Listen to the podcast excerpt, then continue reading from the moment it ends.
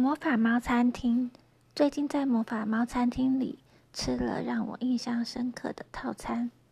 神秘前菜是紫色斑点小黄瓜，梦幻汤品。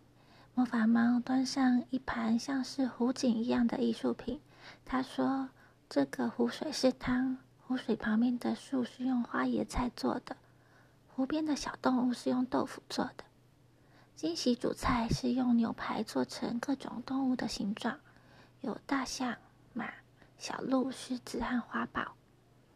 可爱甜点是用饼干，蝴蝶飞在蛋糕上面，跳舞的蛋糕会轻轻摆动。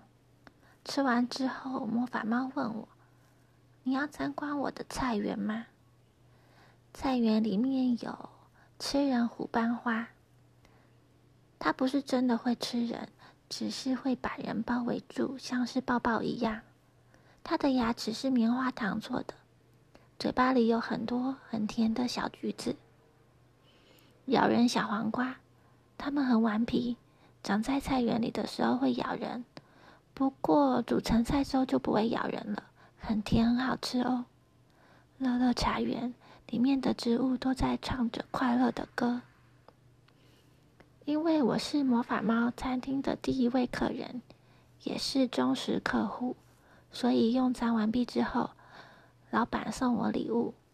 礼物是我可以选一个魔法宝石，魔法宝石会保护我平安健康。如果坏人或危险接近我，魔法宝石还会自动产生防护罩。我问魔法猫说：“这个宝石好重要，这么重要，如果被偷了怎么办呢？或是如果我把魔法宝石弄不见了怎么办？”魔法猫说：“不用担心，现在这个宝石会认识它的主人，就是你。就算有人把它拿走了，或是你把它弄不见了，它都会自己飞回你的身边哦。”